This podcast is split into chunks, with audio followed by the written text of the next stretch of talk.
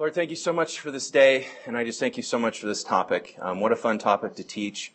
Um, and we just thank you so much, God, for all that you did through Martin Luther and just um, how much he means to us, um, Lord God, as, uh, as Protestant Christians. And I just pray, God, that we would um, just be so grateful and appreciative for all that you did. And I just pray, God, that I would do um, the subject justice today and uh, that we would just have a good Sabbath rest and a good worship service.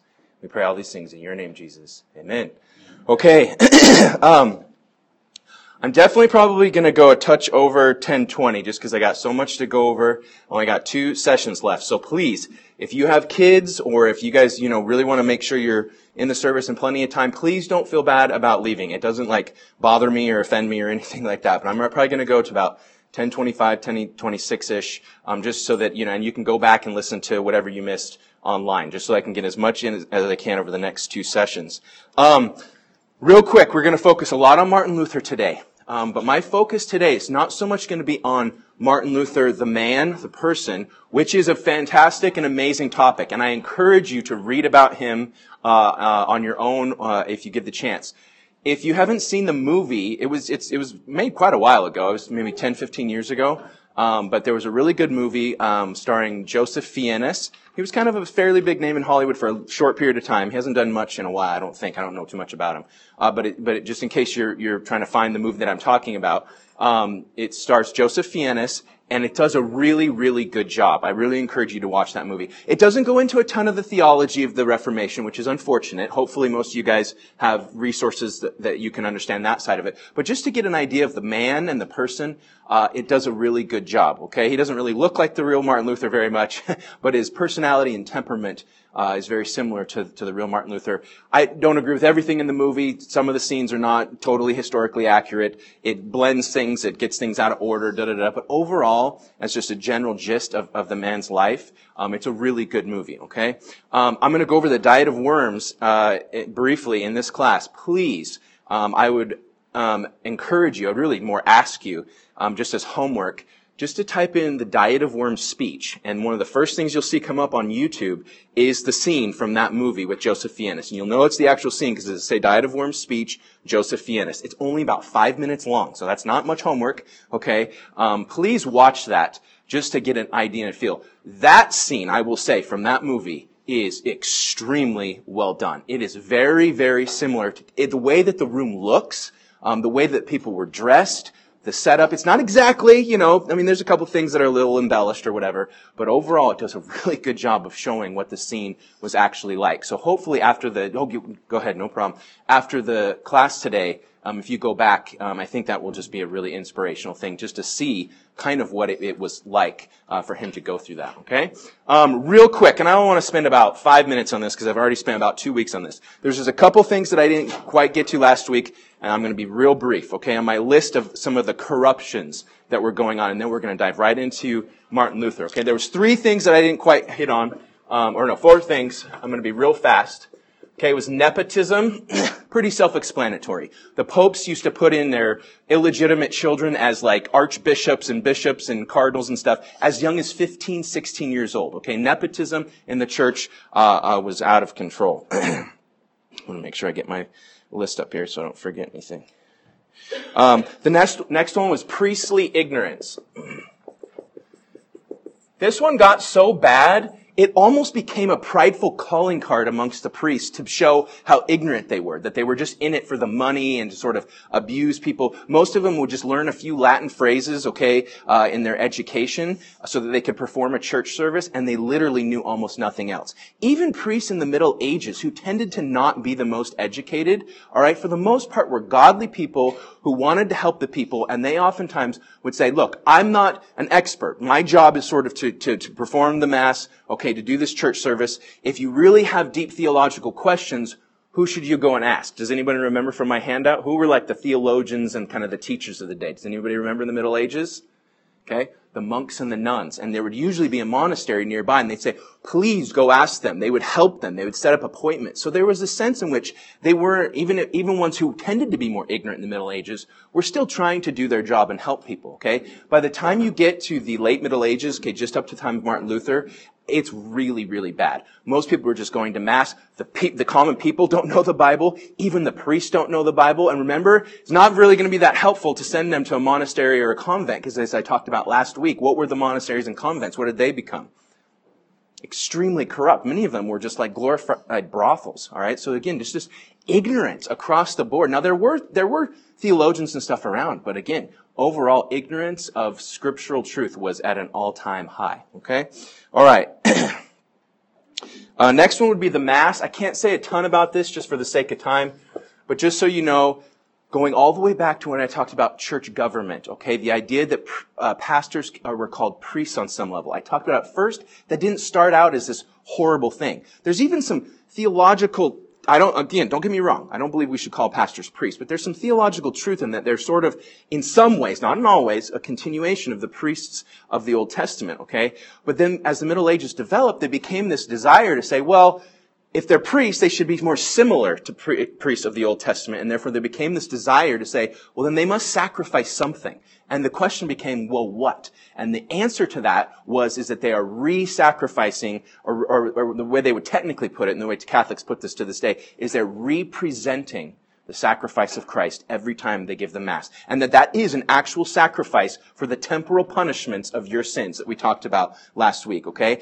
And as part of that, to make it seem more kind of realistic, more like fleshly, more like blood, because remember how much the Old Testament talks about blood sacrifices? The, in order to uh, make that more palpable to people, they said that the bread and the wine become what? His actual literal body and blood. You're actually eating the flesh of Christ. You're actually drinking the blood of Christ. They say it still looks like uh, bread and wine. The accidents, the you know, the outward appearances and all that stuff stay the same, but you are literally eating the body and blood of Christ. Okay, and so that was something that took place uh, in the mass. Even Martin Luther did not completely eradicate himself from that belief. Neither did John Huss. Okay, but even though they still believe there is a sense in which you're still eating the body and blood of Christ, they were vehement against the fact that it is a re-sacrifice uh, or a representation of the sacrifice for your sins over and over and over again. Okay?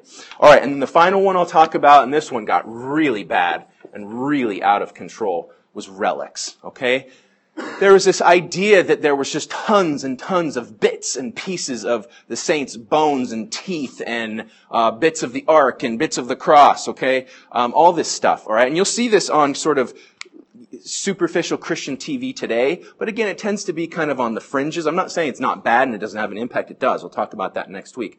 Um, but again, it tends to be more in the fringes. This was like mainstream stuff, okay? And you'd go to like churches and monasteries, right, where you would literally pay to see good money, money that oftentimes Christians couldn't afford to see these relics, and that was seen as you could get indulgences from them. That was part of your penance, so on and so forth. And I would say, again, you could talk, different historians would say different things. I personally would say probably about 80 to 90% of them were just what?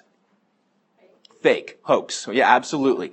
Absolutely. Just, just garbage. And you're basically this industry of just soaking the people drive this money, okay, is completely based on this sort of uh, hoax type thing, and it's being run by the church of Jesus Christ. How utterly sad and pathetic is that? It was bad, okay? This is the scene. I've set it up for a couple weeks, okay? This is the scene, okay? Alcoholism, sexual immorality, poverty, uh, uh, po- poverty in some places for sure, okay, but definitely an ignorance of God's word, okay, things were really, really bad in Western Europe at this period of time. Now, in some sense, there was sort of this glossing over that, as I talked about. The Renaissance sort of hid a lot of what was going on, okay, but everybody knew this and it was really, really bad.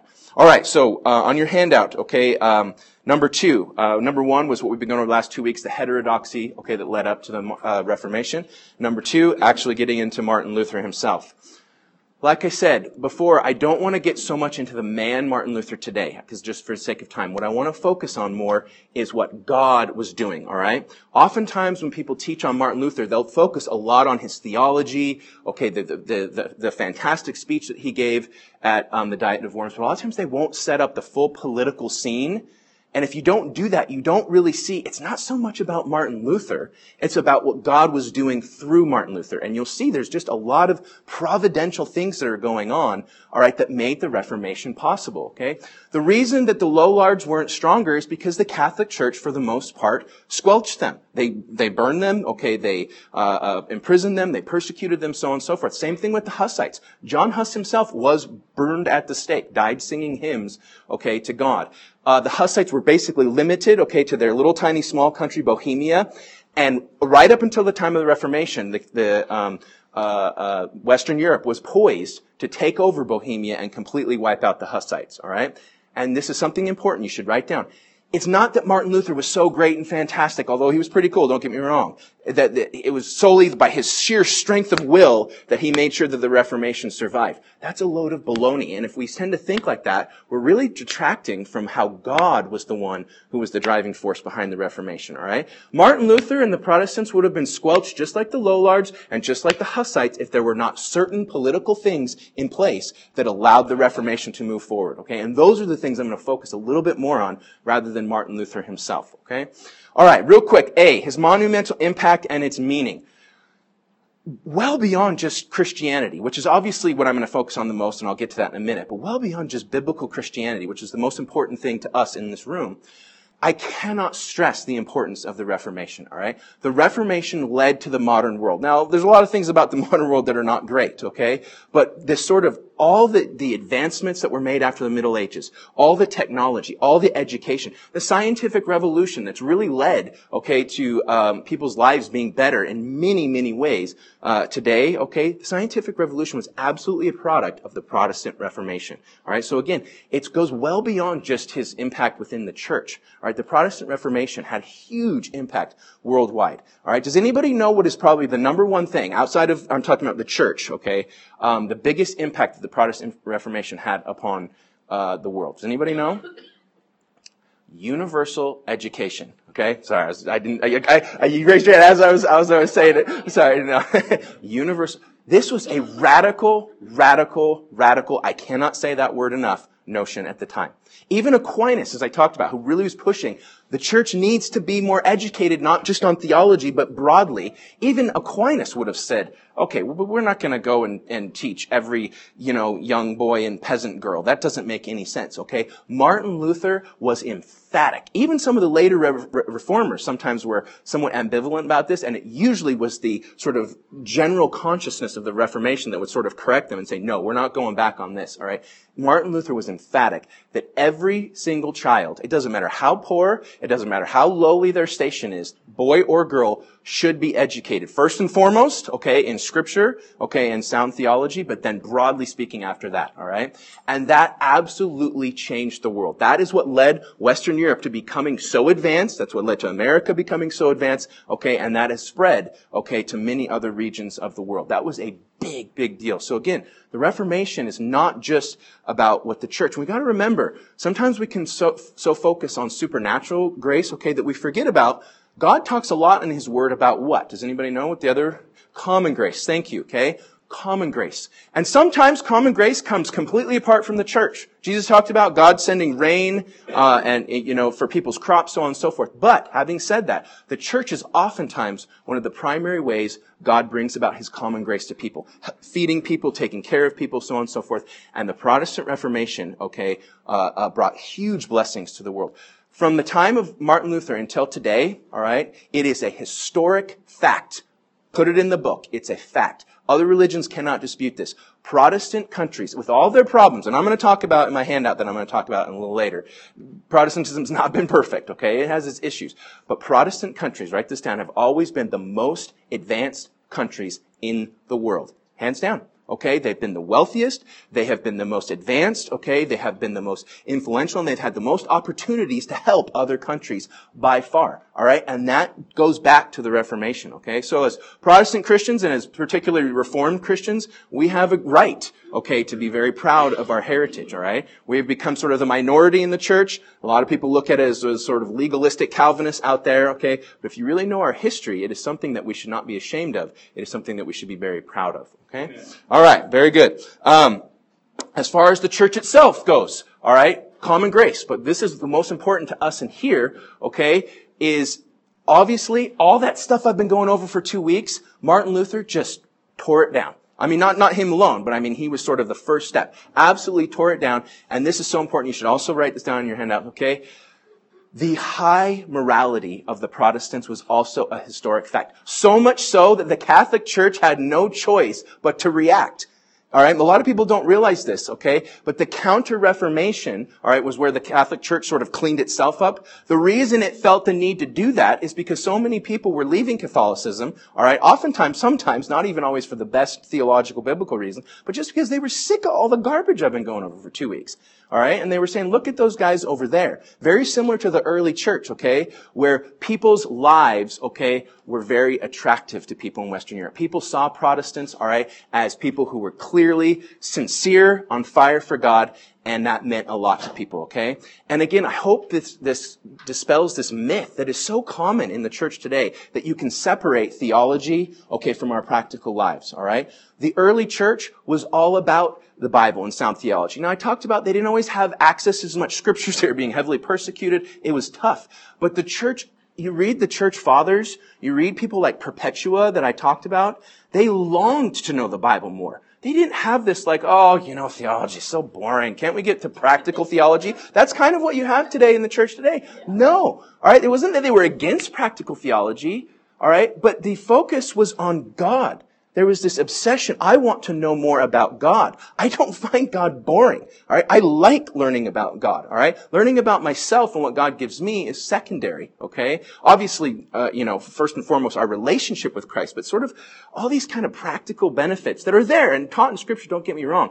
That the church sort of obsesses over today. That was not the obsession of the early church and that was not the obsession of the reformers. Okay. Their first and foremost uh, focus, okay, was on theology, uh, in general and theology proper. Okay, who is God? What is He like, and what has He done? The focus is on Him, and from that flowed, all right, a passion. Okay, to live for Him and to be pleasing to Him. All right. Oftentimes, when we focus too much on practical theology, I'm not saying we should not teach and and and and have a focus on some level, but we overly focus on that, we tend to think that's going to make Christians stronger. It doesn't. It actually makes the church weaker. And we're seeing that today, okay, where the evangelical, American evangelical church is so obsessed, all right, with sort of practical theology, all right, the day-to-day workings out, all right, that again, the church is becoming weaker and weaker and weaker, all right, and we need to sort of turn that around, all right? And that was sort of the emphasis of the Reformation, all right? Okay, all right, real quick. Martin Luther's background. Before I get into the person himself, I want to talk about that political background that is so important to understand, all right? In Western Europe, if you guys read my handout on the Middle Ages, the way things worked, all right, is you had what was known um, as Christendom, all right? All of the different countries were seen as part of Christendom. And Christendom was seen as ruled over by two spheres, or they called it two swords. You had the secular sphere, the secular sword, which was ruled over at the very top by the emperor, and then underneath him were two groups of people, okay? Uh, kings, okay, sometimes queens, but mostly kings, all right? And then within Germany itself, you had what was known as the princes, all right?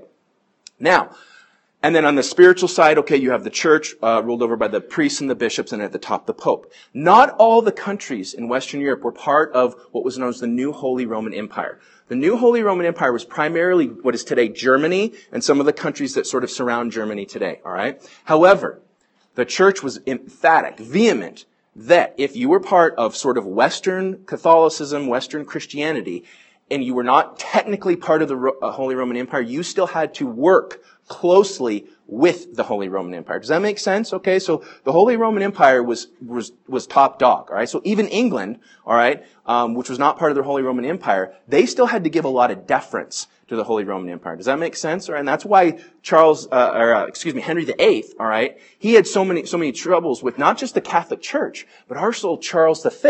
All right, because Charles V was related, okay, to, to, Henry VIII's wife that he was trying to get rid of, and it was it was, and he couldn't just you know make Charles V angry. There was this sense in which he had to give deference to Charles V, who was the emperor of the Holy Roman Empire. So that's kind of the scene that you have going on right now. All right. Now, the Holy Roman Emperor at this time was, who I just said, guy by the name of Charles V. He was uh, uh, uh, coronated as a very young age. Okay, I think like 18, 19, 20, somewhere in there. I don't know off the top of my head, but very, very, very young. Um, extremely powerful guy from a political standpoint, all right? He, before becoming Holy Roman uh, Emperor, he was uh, the um, uh, King of Spain, all right? Spain at this time was the most powerful country in the world, all right? Does anybody know why? Yeah, very good. Excellent. Okay. The discovery of the New World, the conquistadors, okay, we're bringing back hordes and hordes of gold. Very rich, very powerful. Spain also had recently converted to Catholicism because uh, the the Western uh, sort of Western Europe had conquered, all right, um, uh, uh Spain from the uh, Muslims. Okay, for a long time, uh, Spain had been kind of this mixture of Muslims, uh, Catholic Christians, okay, and Jews, all right? Now Spain is passionately on fire for sort of Catholic Christianity. One of the few countries that didn't give in to quite as much of this corruption. It was, you know, I always talk about the zeal of a convert, okay? It was sort of this new Catholic country and they were zealous, alright? And they were getting rid of the Moors and they were getting rid of the Jews, okay? And any other group that they did not see as diehard enough Catholic, alright, in Spain. And they had a lot of money and they had a lot of power, alright? And then he was elected. This is how it worked. You would be elected to be emperor. And the people who would elect you, okay, would be the princes within Germany. The princes ruled over all the different regions of Germany. They were not technically fully fledged kings, but they were pretty close. Of their region, they were like king only under the general authority of the emperor. Does that make sense, right? And those princes and then other monarchies would vote on who was going to be the next Holy Roman Emperor. And Charles V was voted in. So now he is the Holy Roman Emperor, basically, in some sense of the word, ruling over all of Western Europe, okay, and then very specifically ruling over Germany and Spain, okay, and Spain being the most powerful country in the world at this time. Very, very powerful guy, alright? However, having said that, having said that, he still needed the princes. He could not just, you know, irritate all the princes because the princes still had what that he needed? Even though Spain's really powerful, they're spread pretty thin a lot of their military is still over in the New World, the conquistadors, all right? And who is knocking on the door of Western Europe right now? Does anybody know? Muslims, very good. Okay, led by Suleiman the Magnificent. You might want to write him down. One of the most competent military leaders in all of history. Okay, brutal guy, but very, very competent. Okay, he has conquered the Byzantine, uh, not he himself, but the Muslims have conquered the Byzantine Empire in the 1400s. Constantinople, okay, has gone. Okay, it's now what? Does anybody know? Istanbul, okay, all right, yeah, all right, it's, it's, it's, it's part of Turkey, okay. So, um, uh, the, the Eastern Orthodox Church is still around, don't get me wrong, but they're not part of the Byzantine Empire anymore. All right, and so they're coming up. They've come up the east, and now they're on the borders of the Western uh, Western Europe, and they're ready to attack. And who's the first line of defense? It's the Germans, and led by the princes. Okay, Charles V. This is so important to understand how God protected Martin Luther in the Reformation.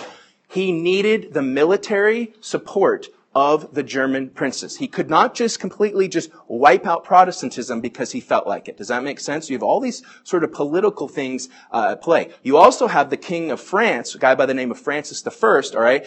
And he was a sort of very decadent kind of party. He sort of represented all the bad stuff I've been talking about in the past two sessions, okay? Really kind of corrupt Catholic Christianity. As he got older, he got more kind of devout in his Catholicism. But again, uh, he doesn't really like listening to Charles V or Henry VIII or anybody else. Okay, and then, as you guys know, and I'll talk more about this in, my handout, Henry VIII is up there in England, and he's causing a lot of political problems. Okay, Charles V was being pulled like in every different direction. Henry VIII wanted a divorce. He didn't want to make, okay, his uh, uh, uh, aunt, okay, upset. All right, he doesn't want to make the German princes upset. He's worried about Suleiman the Magnificent. Uh, he's got all this stuff going on in the New World.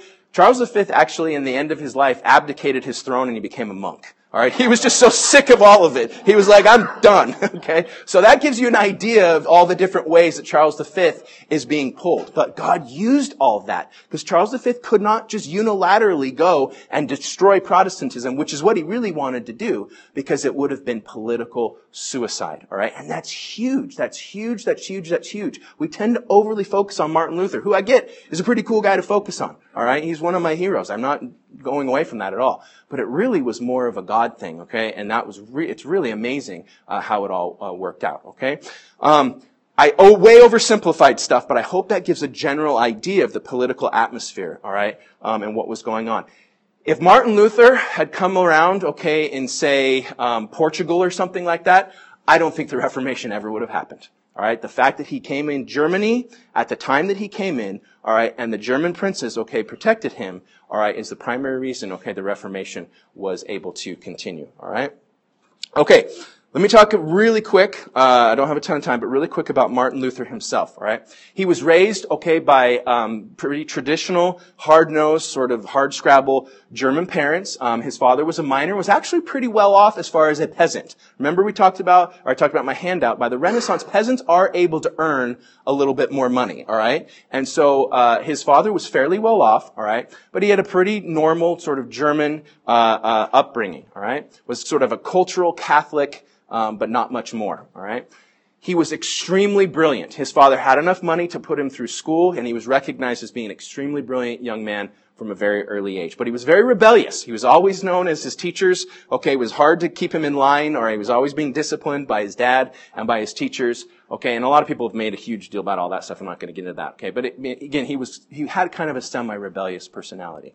He eventually went to um, uh, the university, all right, um, and he got really into partying. He would go to brothels and stuff like that. He was really kind of known as the kind of guy that was the life of the party, all right. Martin Luther, even well after his conversion, all right, was many things, but one thing he was rarely was quiet, all right. He was loud, he was bombastic, he was boisterous. Um, he loved music. He was actually a very talented musician. A lot of people don't know that. So he would go and he would play music for people, and they would dance and they would drink and they would drink heavily, all right, and all this stuff. Um, and at one point during the, uh, his time at the university, um, the plague broke out, and a number of his friends were killed. And this really got him thinking about death and all this stuff. And he really said, if I were to die right now, would I go to heaven? All right. And he knew both just from his conscience, but also all the stuff that I've been going over this last two weeks. Okay. There was no way he was meriting heaven. All right. And so he really began to kind of be afraid of hell and God, but didn't really want to do too much about it. And then he was uh, walking home, okay, from the university on uh, a break, all right, and as most of you guys know, he got caught in a very dangerous thunderstorm.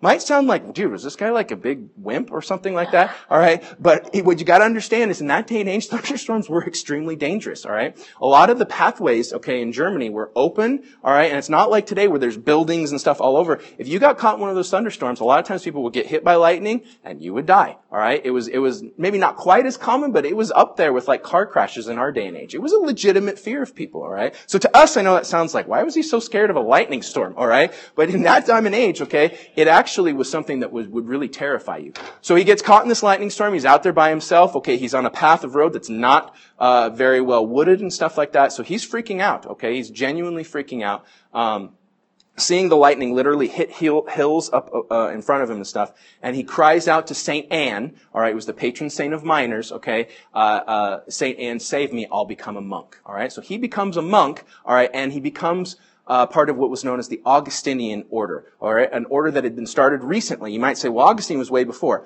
The order was named after Augustine, but it was actually of pretty recent origin at the time of Martin Luther. Remember I talked about there were sort of two streams, the really legalistic stream and the more loose stream. The loose stream was much more predominant, way more dominant, but there was this minority of a much more strict stream of monasticism, all right, and he joined about a strict as strict as you could get. All right, the Augustinians were tough people. All right, very tough uh, uh, dudes. All right, and he absolutely threw himself into that. He bought into the medieval system that I've been going over that he could earn his salvation as long as he did all the stuff that they told him to do. Okay, so on and so forth. And Martin Luther absolutely just was brutal on himself. I mean, he whipped himself, starved himself, froze himself, alright? He almost killed himself if it was not for a guy by the name of Johann Staupitz who came along and kind of mentored him and tried to help him work through some of these things, alright? Eventually, he became a parish priest, um, and he became, uh, uh, he got uh, his uh, degrees in theology, and he started to teach, all right, at the University of Wittenberg. Wittenberg's in a very important city. That's sort of kind of where it all went down and happened, all right? And the first prince, all right, to take notice of Martin Luther and really kind of side with him was a guy by the name of Frederick the Wise. He got that name later in life, but the reason was Frederick was about as professional as you could get at playing dumb. All right. He wasn't a really a dumb guy. He was actually very smart, and that's why he later got the nickname Frederick the Wise, right? But the Pope would send him these letters, and he'd send it back and be like, I don't really know what you mean. What are you talking about? I don't understand. I'm, I'm not a theologian. All right. He, the Pope would send him legates, okay, would, you know, would send him gifts and stuff, and he kind of just, oh, this is so nice. Thank you. You know, tell the Pope thanks. And the guy would be like, hey, well, this is sort of giving you a hint. You gotta kind of put Luther on the stake. And he'd be like, oh, no, no, no, no. Martin Luther, he's just innocent and he's misunderstood. And oh, no, no, no. Okay. Just, he just, his, his strategy was to play dumb. All right. And he was very, very good at it. All right. Um, and, and that really protected Martin Luther for, for quite some time. All right. Is by just saying, I don't really know what to make of this guy. But in real life, he really, um, uh, was actually quite convicted by Martin Luther and really sided with him. He didn't believe everything he preached and taught, but this general sense of the Catholic Church is in a really bad state and we need something new, something that Frederick the Wise actually very much believed in. Okay? All right. Um, jumping ahead, okay? Justification by, fifth, uh, by faith alone in 1515, C.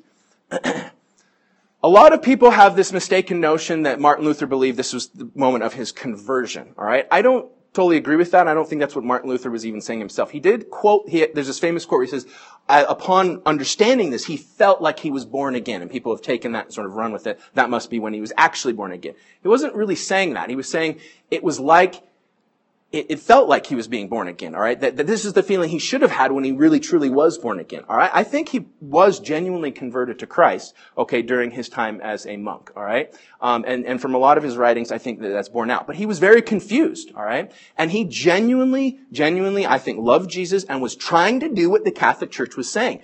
Do these works and you will have peace and you will have salvation. And Martin Luther was like, I don't have that peace because again, the biggest thing to him was when he would read the law of God, because the Catholic Church taught that once you're regenerated, once you're saved, you can keep the law of God perfectly. Now, if you don't, there's penance and all this stuff to fix it, but there is a sense in which you can actually do good works that are fully acceptable in God's eyes. Not just like we as Protestants believe, where God accepts them as your father, alright, but before the judgment seat of God. And when he would do these good works in sincerity, all right, and he would compare them to the law of God, which says every work must be absolutely perfect. You must be 100% doing it for God's glory. He would say, I'm not doing that.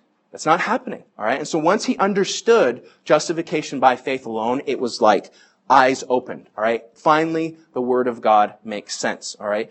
It is possible to be a Christian. All right. You don't have to do all these uh, perfect good works in order to get to heaven. Okay? Now, you might think, alright, that was it. All of a sudden his theology was fixed and perfect and he believed exactly what you and I believe in here today. Alright? Well, that's not how it works. Alright? He actually at this time still thought of himself as a loyal, faithful Catholic, still believed in Mary, the saints, praying to them, penance, indulgences, you name it. He believed in all that stuff. He, but he just tried to kind of tweak it and rework it in light of justification by faith alone. The main thing, I'm not going to redraw my famous thing, but if you remember, okay, like the two charts, okay, punishment and life, alright, as opposed to it being going from here to the middle back to the start, he got, he got what we believe as Protestants, that when you place your faith in Christ, you go to here, right there. The moment you have faith in Christ, you go from there to there, alright? And that was, okay, so liberating and so freeing to him.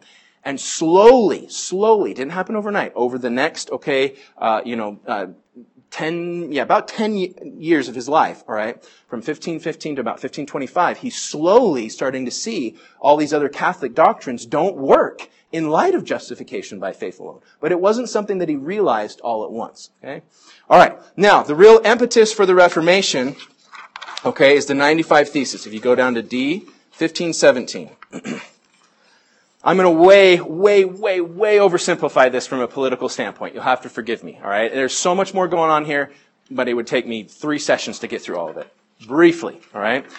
Pope at this time is a guy by the name of Leo X, okay? Extremely corrupt guy. I mean, really corrupt guy. He used to bring in naked little boys, okay, to bring him cakes and stuff, okay? He was just an odd, weird dude, okay? Um, and, but again, popes did crazy stuff at this time and most people just ignored it or accepted it, right? Leo X was, uh, just a very decadent, sort of a gluttonous, okay, kind of a person, right? And he wanted to rebuild St. Peter's Basilica so he could go down as being famous as this great, uh, pope, right? And what do you need a lot of if you're going to rebuild St. Peter's Basilica? You need a lot of dough, all right? And the way he was going to get this dough, okay, was through indulgences. Remember, the church is bringing in lots and lots of money through relics, all right, and through indulgences, all right? And so he issued a universal plenary indulgence where you just have to come and give a very small amount of alms, all right, and you can have a plenary indulgence for yourself, okay, for a loved one, for a dead loved one in purgatory. It was about as, it, let me rephrase that. It was as broad as the church had ever gotten with this doctrine of indulgences. All right. He made it just as easy as you could be. You just go to the church, listen to the preaching, give your alms, and you're going to get your plenary indulgence. And it was not just in one little area, and if you did this, you climbed up these steps or anything. No, it was across the board. All right. And he hired, okay, a preacher, okay, um, uh, why am I blanking on his name? Tetzel, thank you. Johann Tetzel, okay? Tetzel was about as bad as it gets. He's sort of like the TV preachers you see right now, uh, you, t- you see today, okay? O- only like on steroids. I mean, he was very gimmicky, uh, just would say anything and everything, okay, that it would take to get people to buy um, these indulgences. Was very, very successful um, at doing this, okay? So, the uh, the church, okay, and uh, Tetzel are bringing in tons and tons of money, and Martin Luther gets wind of this, all right, and he is furious. Now, mind you, a lot of people think, oh, he had completely repudiated the doctrine of indulgences. No, not at this point. All right, a lot of times people think that the 95 Thesis is sort of this just absolute proclamation of Reformation doctrine. It's not. Really, all it's attacking is the abuses of Tetzel, okay? The abuses of Tetzel in regard to the doctrine of indulgences, even from a Catholic perspective. Tetzel was saying a lot of things that even a lot of Catholics, okay, would have disagreed with. But Luther was so vehement, so strong, so passionate that it freaked the church out, alright? And there was a sense in which Leo understood, theologically speaking, uh, that uh, a lot of the, what Tetzel was saying was bunk.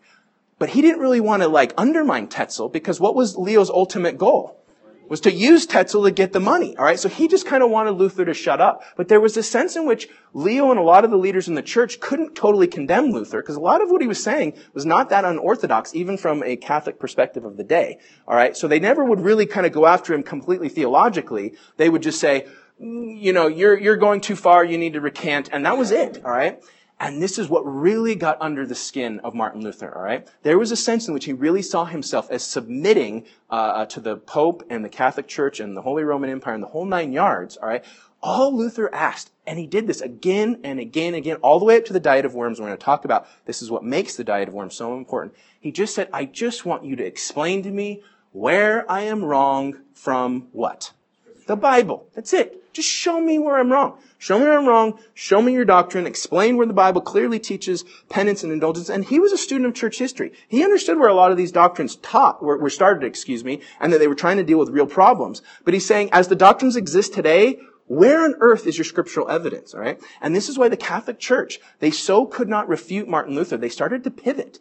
All right, up until this point, the Catholic Church had always relied on Scripture. Yeah, there was this heavy emphasis on tradition and all that stuff. You read the really good theologians from the Middle Ages, like Aquinas, he, read the, read the Summa. He rarely talks about tradition. He might quote a church father and, as an authority, okay? But if you read the early part of the Summa, he says the ultimate authority for scripture, or for the Christian is scripture. He, he sounds very Protestant if you read the early part of, of Aquinas, right? And the Catholic Church began to pivot and say, we don't have to prove our doctrines from scripture because scripture is only one stream of special revelation. The other stream is sacred tradition.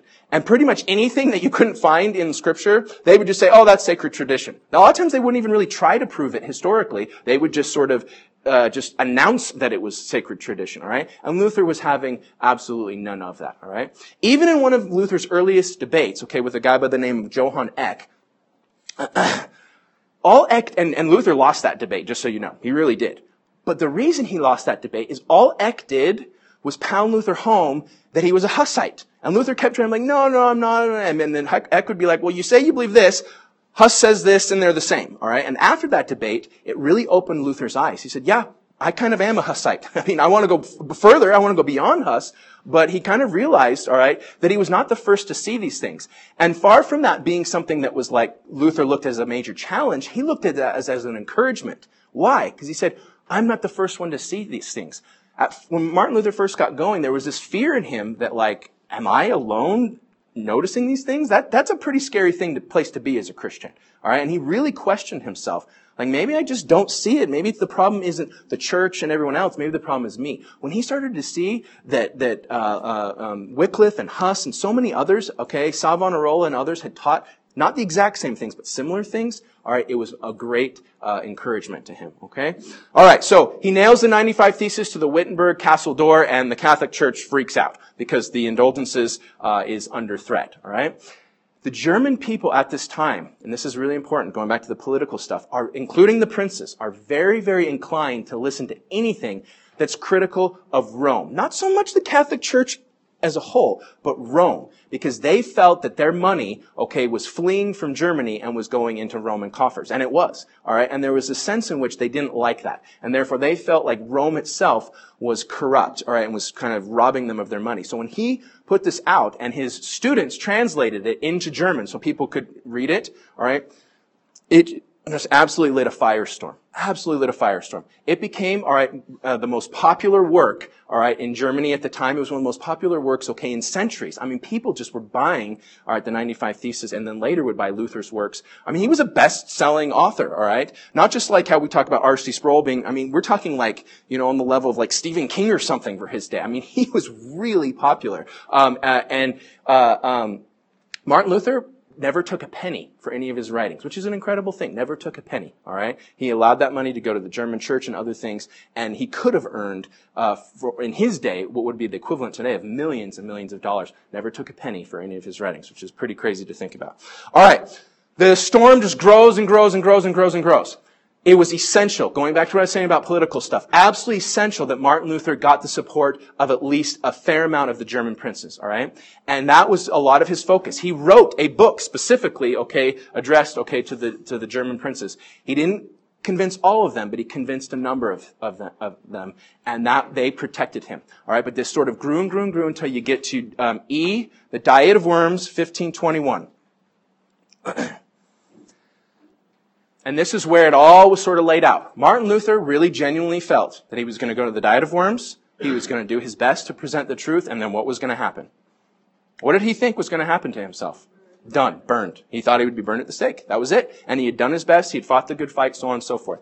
But Martin Luther said his goal, even if Charles V and the Pope burned him, his goal was to convince the German princes that he already kind of had thinking and on his side to become more solidified in their faith, all right, and to take a stand to protect the Reformation. If he could accomplish that goal, all right, Martin Luther saw himself as accomplishing what he wanted to accomplish, all right? If you watch that scene from that movie, it's really good, okay? And that's what it was like. Charles V was on his throne, and alongside of him were all of the German princes with their funky checkered hats and all that stuff, and that's how they actually looked, okay? Alright? And Martin Luther knew he couldn't say a lot. He knew they weren't going to let him say a lot. And the, and the Pope had told, okay, um, uh, uh, the papal uh, legates there, don't let him make any speeches. He's very convincing. He's very persuasive. All right, so he wasn't going to be able to say much. All right, but he had to say enough. All right, to really get those German princes that were already on board absolutely their feet planted in cement. They were not going to budge, all right? Because then Charles V could not just come into Germany and wipe out the Reformation. He could not do it, all right? So in 1521, he is summoned to, uh, to uh, present his case before Charles V. The reason being, the German people had such an uproar. They said, at the very least, you owe it to us to let Martin Luther present his views to you. All right? And the Protestants were going to use that for the reasons I was talking about to, to, to get the German princes. All right? A lot of times we so focus on the speech itself and it's really cool. It's really inspirational. If you watch the movie, it is. But what I hope you guys understand is what I'm talking about. What makes it so cool is he needed to convince the German princes and write this down. He did that. The German princes were very, very emboldened after the Diet of Worms, alright?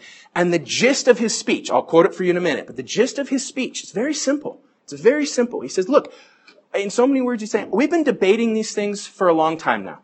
This goes all the way back, okay, to 1517. All right? All I'm asking is for you to show me where I'm wrong from the Bible. And the Catholic Church repeatedly kept saying, no, we're telling you we're wrong. That's it. Done deal. No more argument. All right? And the German princes who were already kind of inclined towards Martin Luther found that very persuasive. They said, look, if the Catholic Church's position is so convincing, why can't they just what?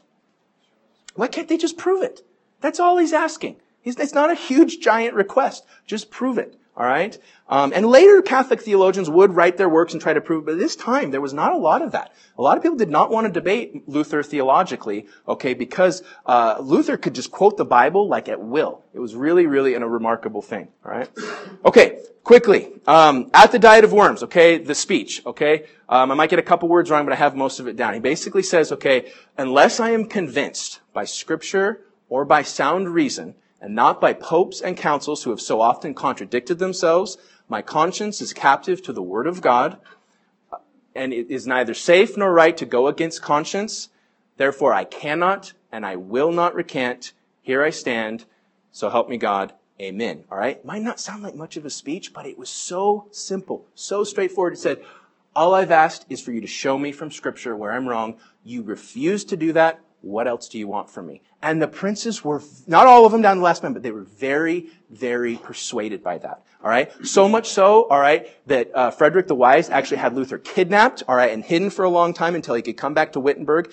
And the German princes, write this down, the German princes were so key. They protected the Reformation, and because of that, the Reformation spread throughout Germany, and then uh, the reformers took it, all right, throughout the rest of Western Europe. Okay, all right. Going quickly. All right, still have some time. I want to talk, re- and, and from that, all right, I'm going to get more into the, the Reformation, okay, after Luther in my handout that I'm going to give out. But really quickly, the, the Reformation spread throughout Western Europe, eventually came to America, missionaries then took it throughout the rest of the world, okay, and we have the evangelical church around the world today, all right? Really quickly, I want to talk about St. Augustine, St. Monica, and Katharina von Bora. Don't have a lot of time, but real quick. The two biggest influences in Martin Luther's life were St. Augustine and his wife, Katharina von Bora, all right? They, um, the, the theology of Augustine was always a huge strength and a help to Martin Luther, and Martin Luther, from all of accounts, was not an easy guy to live with. He could be difficult, all right? He was under a lot of stress, going through a lot of things, okay, a lot of kind of personality quirks, so on and so forth. And it was Katharina von Bora who really kind of kept him strong. They went on to have a number of kids, I think five or six kids. One died, okay, as a teenager, uh, which was, was very common back th- in those days. But uh, most of their children actually survived to adulthood all of them received Christ and were very, very faithful Christians throughout the rest of their lives, all right? Katharina von Bora was an amazing, amazing woman, all right? And I talked about I was going to put St. Monica kind of on the shelf. All right, going back to St. Augustine. Without Augustine, there'd be no Luther. Without Luther, there'd be no Reformation. But without Monica, there'd be no St. Augustine, all right? St. Monica was St. Augustine's uh, mother, all right? And he was an unbeliever for a very long time, well after her conversion. Very devout, very godly woman. And she prayed and prayed and prayed and prayed and set a godly influence for him until eventually he was converted and became one of the most influential Christians in history and was the backbone, the theological backbone uh, to Martin Luther. So really quickly, I wish could spend more time on this, okay? Please, please don't ever underestimate, okay, uh, a godly mother and a godly wife, okay? I mean, it is something that the Bible praises highly, all right, and we see just the major impact of that uh, in, in church history, okay? All right, real quick, and I only have a couple minutes, but I'm going to do this. If anyone needs to leave, like I said, it's okay. I'm going to do this real fast, all right? But in keeping with my theme of it being about God, I'm skipping way ahead and I'll go over Calvin and Zwingli and all those good guys in my handout. I wish I had more time to go over them in class. I apologize. We're nearing the end of, of, of my time, okay? But really quickly, towards the end of the 1500s, all right, Protestantism has spread throughout all of Western Europe. Some countries more than others. Spain and Portugal, for the reasons I talked about earlier, pretty tough, all right? But there's tons of Protestants in uh, the British Isles, tons of Protestants in Scandinavia, tons in Germany, uh, tons in France, uh, tons in Switzerland. I mean, it is really, really spread. The Catholic Church has been doing everything it can to wipe it out, but again, for so long, Charles V was just so hesitant, all right? By the time you get to the end of the 1500s, the political landscape has changed a lot. All right. Now the two head honchos, okay, Germany, because of the Reformation, has lost a lot of its power and a lot of its class. All right. The two main powers in Western Europe this time were Spain and England. All right. Spain was predominantly Catholic, and at this time, by the time the end of the 1500s, England is predominantly Protestant. All right. They have the most money. They have the most military. All right. They have the most influence. Does this make sense? All right. So Spain and the Catholic Church, their number one goal at the end of the 1500s was to destroy who? England. Okay, England. All right, because again, England is so Protestant. All right, if you can wipe out England, all right, you can wipe out the Reformation. Right. anytime like smaller Protestant villages or regions or whatever get into trouble, all right, oftentimes who's the one sending them money and military and weapons and aid? England, okay? England was so crucial and so essential, all right? And so the Pope, okay, uh, um, in uh, league with Philip II, all right, they decided, okay, to try to do uh, um, a, an invasion of England, wipe out England, and from there, wipe out the Protestant Reformation. Had they been successful, all right, I'm not saying every Protestant would have died out or anything like that, but it would have been a lot like the Lollards and the Hussites. It would have probably taken longer, all right, but Protestantism would have been dealt a, not maybe not a death blow, but I mean, we're talking about a serious knockout blow serious knockout blow. And it's highly, highly unlikely that the Puritans ever would have come to America and established America, all right, uh, which led to the gospel spreading uh, uh, to the rest of the world. All right, so this was a big deal. And a lot of times in church history, we don't talk about this as much as we should because over time, it sort of became seen as more of an English victory. And especially in America, we don't want to be associated with any English victories. Does that make sense? For, for, for, for obvious reasons. But up until the time of America, this was always seen as a Protestant victory. That's how it was interpreted, and rightfully so, alright? That God did not just save England that day, He was saving the Reformation, alright? What Philip II did, alright, the son of Charles V, alright, end of the 1500s, is he built, does anybody know what he built?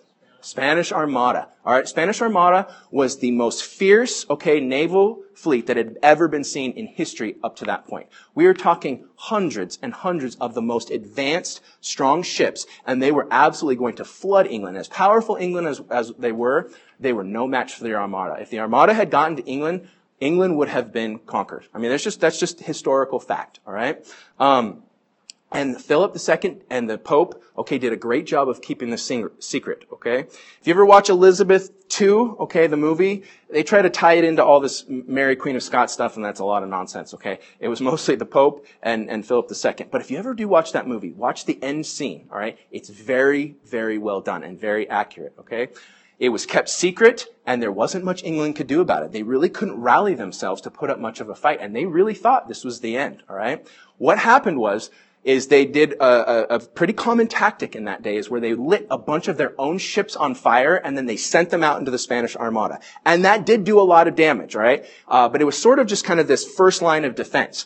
I mean, other than sort of kind of saying, hey, we're here, we're going to fight, we know we're going to lose, but at least we're going to give it everything we have, it probably would not have done much beyond that, okay? And then something, and again, I want to be careful as a Reformed Christian, okay? We talk about miracles post-biblical, but however you want to talk about it, an incredible providential event, or if you want to fully call it a full miracle, okay, I'm not going to super argue that, at least right now here in class, okay? But you have one of the most fiercest storms, alright, that came on the scene, and it came out of nowhere, alright? It absolutely, completely took the Spanish totally by surprise, all right? And that fire that had already been lit, the wind, okay, from that storm, it just caused the fire to spread. And the Spanish were freaking out. People were jumping ship, all right? I mean, it absolutely led to total and complete chaos, all right? And the armada was defeated, all right? Against all odds, crazy thing. I mean, it is literally, the way people described it who watched it from the shore was like something out of the Old Testament. Like this just storm came and this fire was just spreading everywhere.